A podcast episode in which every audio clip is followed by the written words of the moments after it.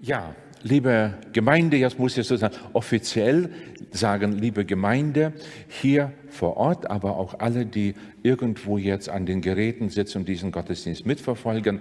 Die Andrea, glaube ich, sitzt unten im Keller und macht die ganze Regie, damit auch außerhalb dieser Räume der Gottesdienst mitverfolgt werden kann. Ganz liebe herzliche Grüße vom gesamten Team von Open Doors.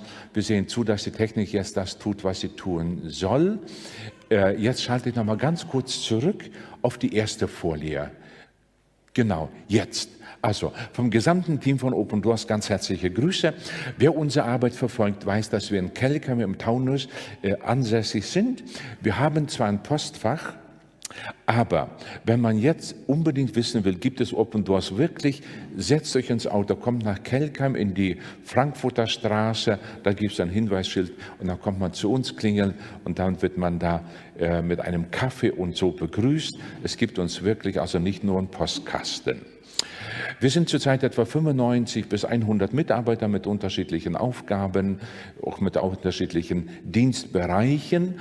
Ein Dienstbereich ist der Sprachrohrdienst, so nennen wir das. Das sind unsere Referenten für Öffentlichkeitsarbeit. Ich glaube, wir sind zurzeit etwa 18 oder 19 an der Zahl.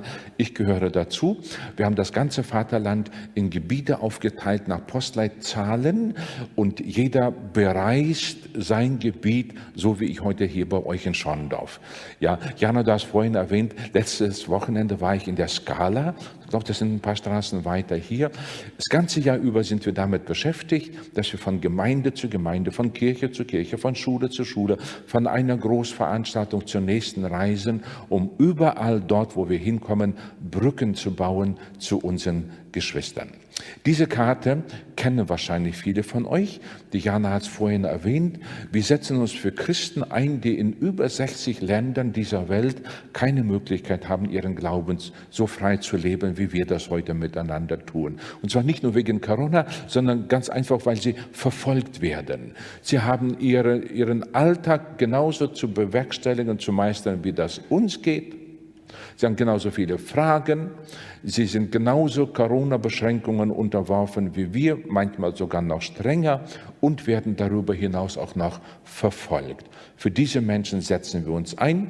Alle Länder, die hier dunkelrot oder orange dargestellt sind, das ist im Grunde genommen dann auch unser Arbeitsgebiet. Zu meinen Aufgaben gehört unter anderem, solche Geschwister zu besuchen, ganz praktisch ins Flugzeug setzen, hinfliegen. Solche Reisen werden immer sehr gründlich vorbereitet.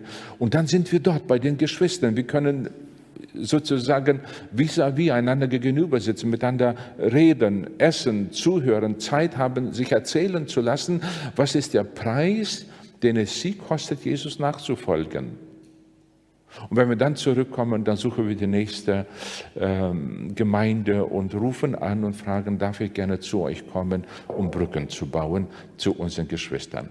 Das ist auch das Bild, mit dem ich das ausdrücken möchte. Wenn ich jetzt fragen würde, Jana, wir zwei kennen uns schon ein bisschen. Wenn ich dich jetzt fragen würde, wo liegt die Kabylei? Offensichtlich. Offensichtlich die Kabylei. Ja, Kabylei ist ein Landstrich, da werden wir gleich miteinander hingehen. Aber genau das zu tun, wenn ich mir die Christen, unsere Glaubensgeschwister in der Kabylei vorstelle, sozusagen auf der rechten Seite dieser Brücke, und wir heute in Schorndorf die linke Seite dieser Brücke darstellen, dann tun wir uns schwer zu sagen, wo liegt die Kabylei. Und wenn wir zwei jetzt miteinander weiter reden würden, ich würde die fragen, haben wir dort Geschwister und wie geht es denen? Das ist dieses Prinzip. Beides miteinander verbinden, damit das, was zusammengehört, auch zusammenwachsen kann. Wir Deutschen kennen diesen Satz bis sozusagen bis zum letzten, dass das oft auch viel kostet dass das, was zusammengehört, zusammenwächst. Ihr habt vorhin, hoffe ich, alle, mehr oder weniger alle, unser monatliches Gebetsheft bekommen. Ich werde euch gleich Geschichten erzählen, aber in der Kürze der Zeit kann ich nicht viel machen. In diesem Heft, das ist unser monatliches Gebetsheft, da sind viele solcher Geschichten. Und wenn man das Heft bekommt, dann schließt es sozusagen diese Brücke. Und am Ende, wenn man am Ende des Heftes angekommen ist und sich da sozusagen durchgebetet hat, sind wir miteinander verbunden. Ich werde euch am Ende dieses Bild noch einmal zeigen und einladen, das Heft zu bestellen als sichtbare Antwort auf eine innere Entscheidung. Ich möchte in Verbindung bleiben mit meinen verfolgten Geschwistern. Und dafür haben die Hefte auf der Rückseite alle so eine lilane Postkarte. Er hat einen wunderschönen Kuli bekommen. Der schreibt auch, ihr Lieben. Das ist kein Werbegeschenk, sondern jeder Kugelschreiber ist ein, ein Botschaftsträger. Er trägt die Botschaft von unseren Geschwistern. Und ich lade euch ein, während ich spreche, füllt die Karte aus Lasst die Karte anschließend auf den Stühlen sitzen, wir sammeln sie ein. Aber dann bekommt ihr, bekommst du, bekommen sie dieses Heft einmal im Monat zugeschickt. Mittendrin ist ein Gebetskalender mit einer Fürbitte für jeden Tag des Monats. Und da hat man sich den ganzen Monat durchgebetet und war in Verbindung mit den Geschwistern, zu denen wir jetzt miteinander hingehen. Aber ich werde am Ende das nochmal ganz kurz aufgreifen, bevor wir den Gottesdienst abschließen, um das nochmal zu erinnern, Ihr dürft gerne schon während ich rede die Karte ausfüllen. Ich habe zwei Daten, die mich persönlich mit dem Thema Christenverfolgung verbinden. 1941, als mein Vater gerade acht oder neun Monate alt war, wurde sein Vater, sprich mein Opa und die zwei großen Brüder meines Vaters verhaftet, weil sie Christen waren. Das war 1941. Und sie wurden der Umerziehung zugeführt in einem Gefängnis, das Stalin damals aufgebaut hatte. Und wir haben 1974, 33 Jahre später, Nachricht bekommen, dass mein Opa Jakob und der älteste Sohn, der auch Jakob hieß, der damals 16 war, 14 Tage nach der Verhaftung hingerichtet worden waren durch Erschießung, weil sie sich der Umerziehung widersetzt hatten. Das heißt, auf 14 Tage nach der Verhaftung blieben sie Jesus und ihrer Liebe zu ihm treu.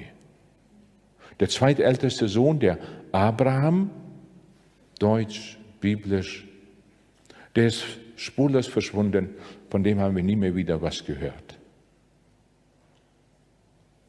Dann das zweite Datum 73, 74, das war die Zeit, wo wir als Familie zum Glauben an Jesus kamen und dann dort in einer kleinen Untergrund-Baptistengemeinde im Baltikum angefangen haben, mit den Geschwistern auf einer selbstgebauten Druckmaschine Bibeln zu drucken, bis wir am 24. Oktober 74 verhaftet wurden. Das KGB hat uns aufgespürt und hat uns verhaftet, alles beschlagnahmt.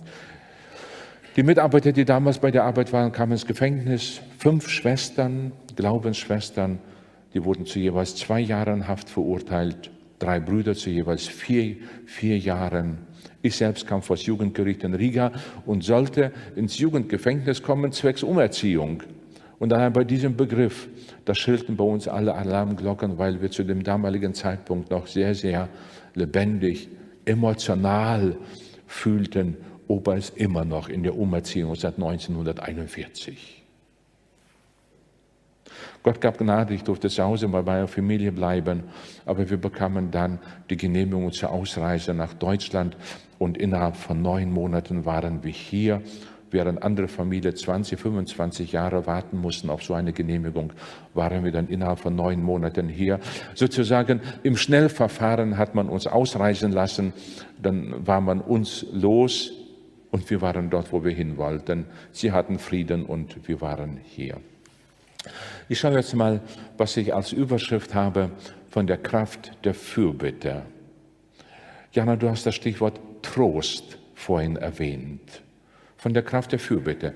Ihr Lieben, mir gefällt es sehr gut, wenn wir, in, wenn ich jetzt in Gemeinden rumkomme und da wird am Anfang äh, im Rahmen der Bekanntmachungen werden die Kranken genannt in unseren Gemeinden, für die wir beten. Und das tun wir gerne. Und oft auch unbewusst, ahnend, fühlend, dass es durchaus passieren kann, dass nächsten Sonntag mein Name hier vorne genannt wird, weil ich der Fürbitte bedarf. Da liegt Kraft. Wir vertrauen darauf, dass Gott unsere Gebete hört. Ich habe als Richtschnur für das, was jetzt kommt, eine Begebenheit aus den Evangelien herausgegriffen, wo Jesus und Petrus miteinander reden und Jesus sagt, siehe, der Satan hat gebeten, euch zu sichten, wie man den Weizen sichtet. Ich aber habe für dich gebetet, dass du dabei deinen Glauben nicht verlierst, dass dein Glaube dabei nicht erkalte. Ich kann mich an Zeiten erinnern, noch in Sibirien, da haben die Erwachsenen große Siebe gehabt, da wurde das Korn reingeschüttet, da wurde das geschüttelt und gerüttelt und durchgemischt und dann fiel die Spreu und aller Schmutz fiel dann zu Boden und am Ende blieb im Sieb das saubere Korn. Der Satan hat gebeten, euch zu sichten, wie man den Weizen sichtet, schütteln und rütteln. Und ich glaube, wenn wir viel Zeit hätten, dann hätte jeder von uns Geschichten erzählen können von diesem Rütteln und Schütteln. Wenn ich euch sage, dass 2016 meine Frau viermal wegen Nierensteine in der Klinik war und als wir glaubten, jetzt haben wir alles hinter uns, dann kam Krebs. Und dann haben wir ihre Mutter beerdigt, meinen Vater beerdigt. Und eines Tages, als sie von so einem Gottesdienst heimkam, habe ich mich gewundert, warum der Hof vor meinem Garagentor nass ist. Es hat nicht geregnet und eigentlich ist das, der Hof auch überdacht. Es ist nass. Als ich die Tür aufmachte, merkte ich, mein ganzes Haus steht unter Wasser und es ist unter, unter der Decke eine Leitung geplatzt. Einen ganzen Tag Wasser ins Haus gepumpt und wir mussten dann innerhalb von 14 Tagen das komplette Haus entkernen. Die ganze Möbel, alles auf dem Mülldeponie, Fliesen, Bäder, Duschen, Elektrik, alles raus. In 14 Tagen hast du einen Rohbau stehen. Der Satan hat gebeten, euch zu sichten, wie man den Weizen sichtet.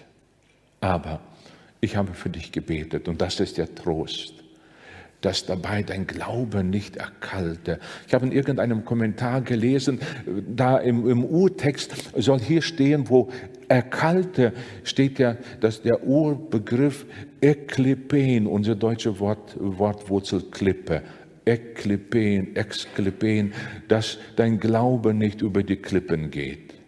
Mir ist das sehr sympathisch. Ich habe für dich gebetet, ihr Lieben. Wir beten füreinander, damit unser Gottvertrauen in solchen schwierigen Zeiten nicht über die Klippen geht. Dass wir damit nicht abstürzen. Ich habe ein sehr schönes Bild, das es für mich sehr deutlich macht. Äh, die lutherische Kirche in meiner Heimatstadt in Sigulda. Es gab Zeiten, wo wir als, als Untergrundgemeinde unsere Gottesdienste in den Wäldern gefeiert haben, Hochzeiten, Endedankfeste, Taufen, im Winter Taufe. Wir sind dann hingegangen und haben den Schnee plattgetreten und dann haben wir den Fluss aufgeschlagen und haben im Eisloch getauft. Nach unserem baptistischen Verständnis wird der Mensch komplett unter Wasser getaucht, dann wieder hingestellt. Heißt, ich bin beerdigt, begraben worden für mein früheres Leben ohne Jesus. Und wenn ich als Pastor die Menschen wieder hinstelle, dann heißt es, du stehst jetzt da für ein neues Leben mit Jesus und dieses Leben gehört nicht mehr dir, sondern das gehört Jesus. Und dann wurden wir gezwungen, in die lutherische Kirche zu gehen. Das war uns, mm, das war uns neu, das war uns ungewohnt. Und da vorne, an diesem kleinen Zäunlein, da habe ich das Predigen gelernt.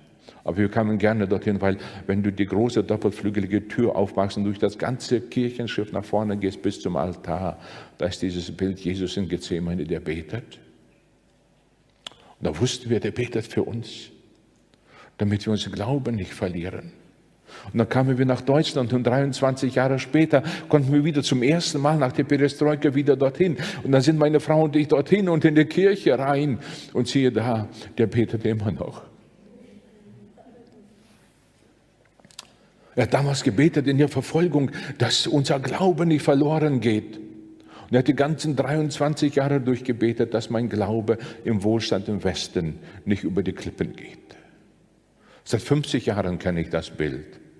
Inzwischen wurde es restauriert. Aber ich war jetzt vor sechs Wochen, vor acht Wochen war ich dort. Und immer wenn ich hinkomme, die haben den Taufstein, haben sie ein bisschen zweckentfremdet, mit Sand gefüllt. Und da kann man jetzt ein Teelichtlein hinstellen. Und jedes Mal, wenn ich dort bin, stelle ich ein Teelichtlein hin. Sage, danke Jesus. Seit ich dieses Bild kenne, seit 50 Jahren, betest du für mich. Ich habe für dich gebetet, dass dein Glaube nicht erkalte. Jana, wir gehen in die Kabulei. Zeig dir gleich, wo die Kabulei liegt. Dann wissen es alle miteinander. Da ist Algerien, das ganz große Land. Und oben das eingekreist. Das, was wir aus, von hier heute sagen würden, bei uns aus Friesland. Dort kommen heute viele, viele Menschen zum Glauben an Jesus. Sie sind Kraft ihrer Geburt, sind sie Moslems. Und das ist eine ganze Erweckung. Da kommen so viele junge Menschen, junge Familien zum Glauben an Jesus. Und wir sind dort und wir besuchen sie. Und das ist eine ganz, ganz spannende Angelegenheit, die Menschen dort zu erleben, wie die im Verlauf, im Gottesdienst die Hand heben, nach vorne kommen und sagen, ich habe letzte, vorletzte Woche bin ich als überzeugter Moslem schlafen gegangen und ich bin nachts aufgewacht vom Gespür, vom Gefühl, neben meinem Bett steht jemand. Neben meinem Bett steht jemand. Und ich bin aufgewacht, habe die Augen aufgemacht und neben meinem Bett stand eine weiße Lichtgestalt. Und von dieser Gestalt ging so viel Liebe aus. Ich habe diese Liebe körperlich gespürt. Und da wusste ich, das ist Jesus. Und er berührte mich und sagte mir, folge mir nach. Da kommt der Nächste und sagte, ich habe geträumt.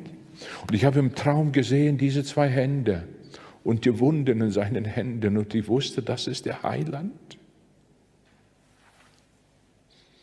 Und nach dem Gottesdienst stehen die draußen im Foyer, trinken miteinander Kaffee und erzählen sich gegenseitig, wie Jesus ihnen erschienen ist.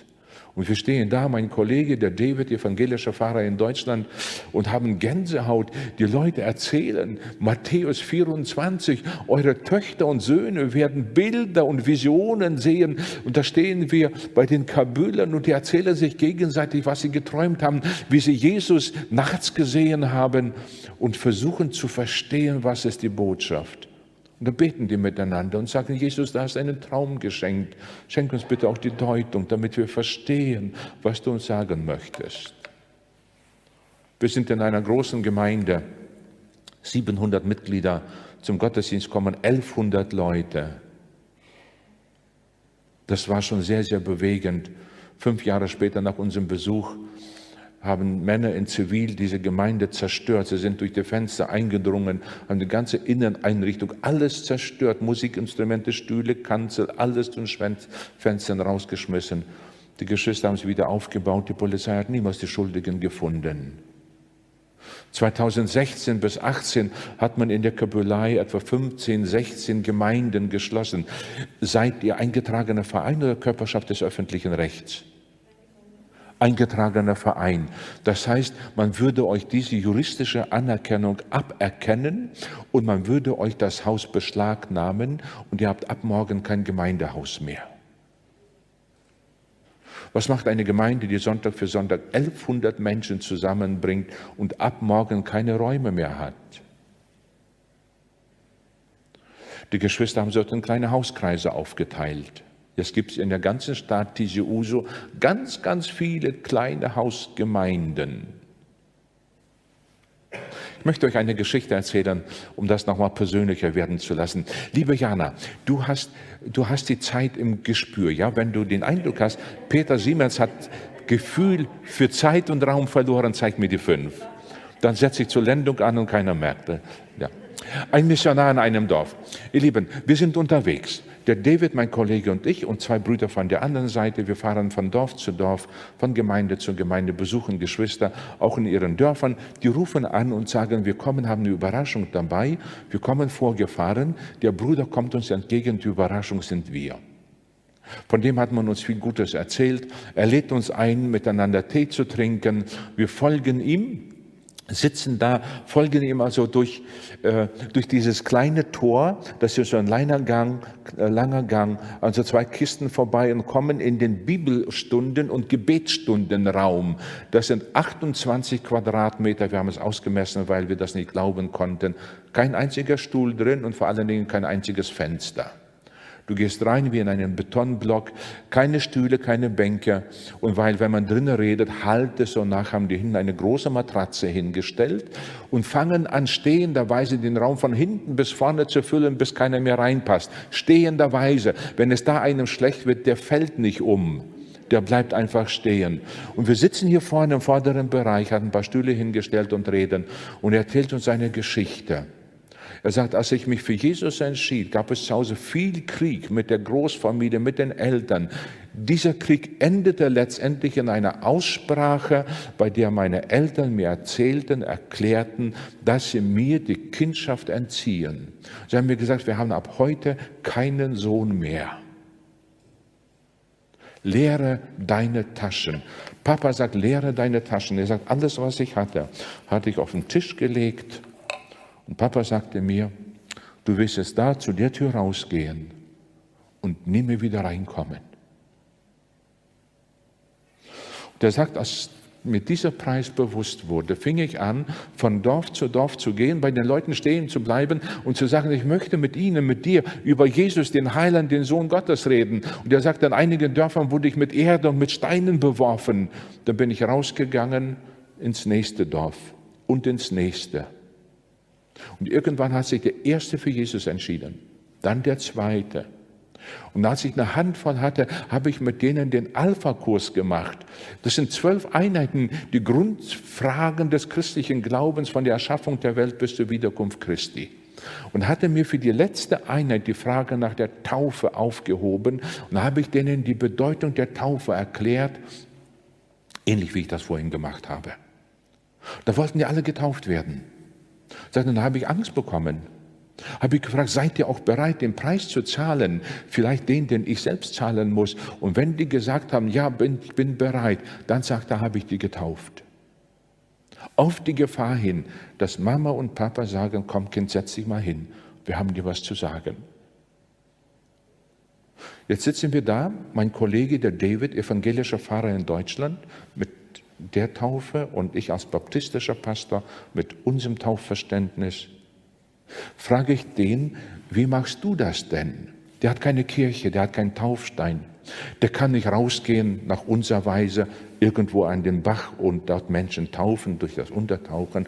Wie machst du das denn? Der sagt, kommt mit. Und wir folgen dem wieder in diesen Flur, wo wir gerade durchgegangen sind, zu den weißen Kisten. Und der nimmt eine Kiste, kippt die um und wir merken, das ist ein ausgedienter Kühlschrank. Der hat die Elektrik rausgenommen, die Löcher zugemacht, füllt ihn mit Wasser. Das ist sein Taufbecken. Und dann tauft dieser Mensch, der für seine Treue zu Jesus diesen irrsinnigen Preis zahlt, in vier Jahren 220 Menschen.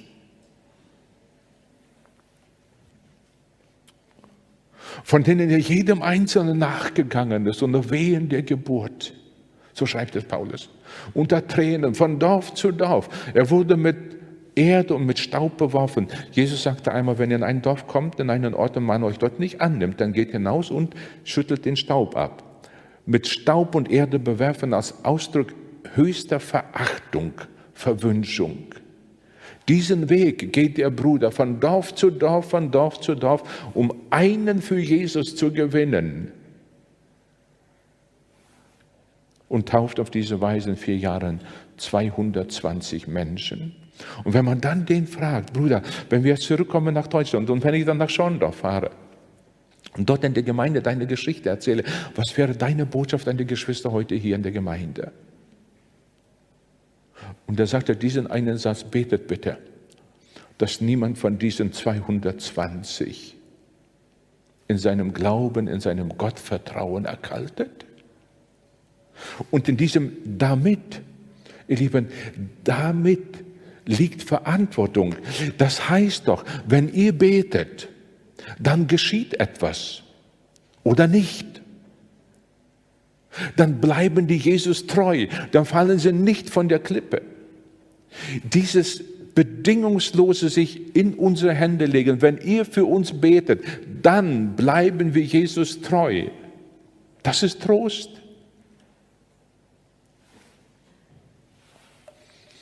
Erzähle euch eine letzte Geschichte und dann würden wir. Ihr merkt, ihr müsst abends wiederkommen, Leute. Kommt wieder.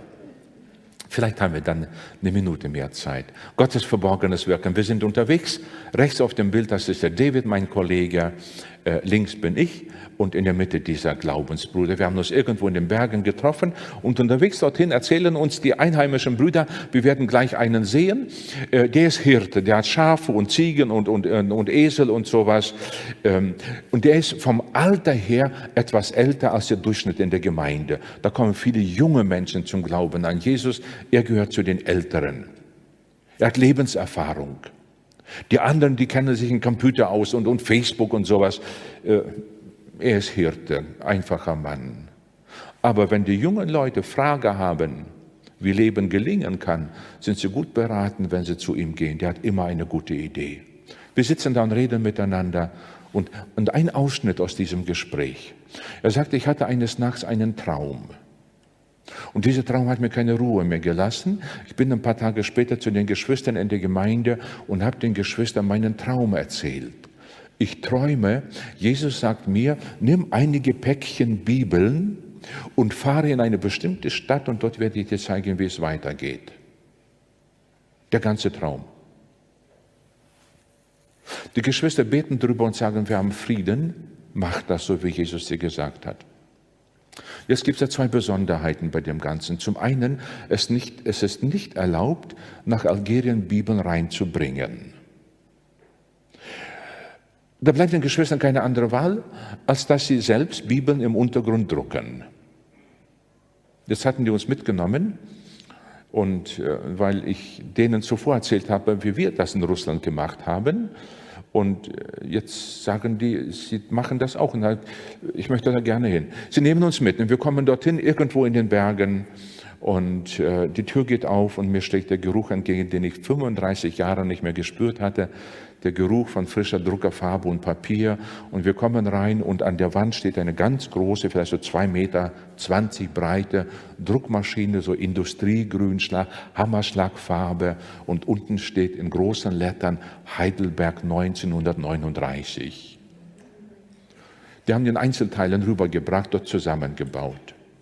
Jetzt träumt dieser Bruder, einige Päckchen von diesen illegal gedruckten Bibeln zu nehmen und sich auf den Weg zu begeben, irgendwohin.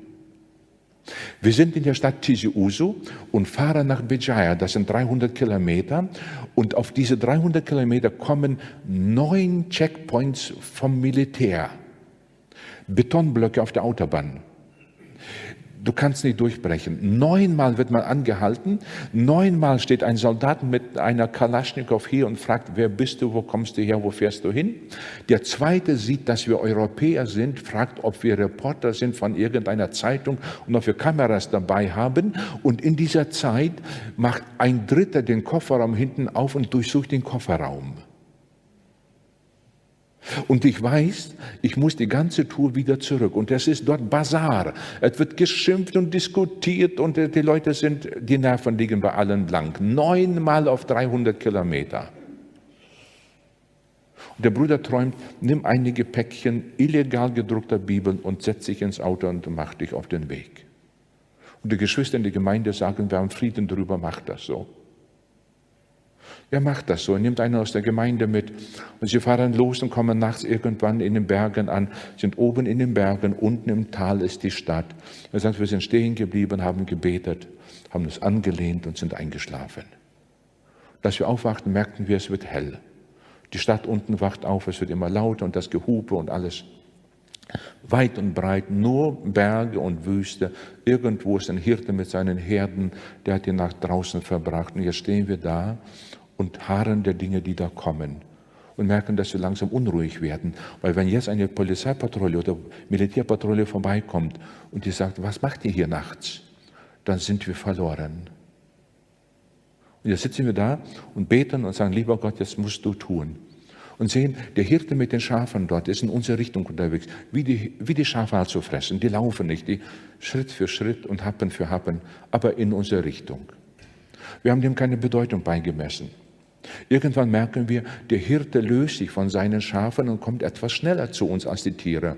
Wir sind ausgestiegen aus dem Auto und stehen da und gucken, wie er in unsere Richtung geht. Und plötzlich merken wir, er rennt los. Er rennt los in unsere Richtung. Und bevor er noch bei uns war, ruft er uns zu, Brüder, habt ihr auch das Brot mitgebracht?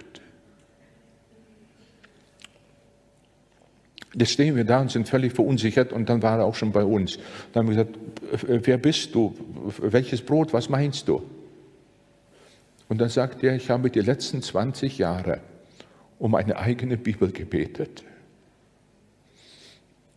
Und heute Nacht, ich habe gesehen, ihr seid um drei Uhr hergekommen, hat mir Jesus gesagt, deine Gebete gehen in Erfüllung. Habt ihr etwas mitgebracht?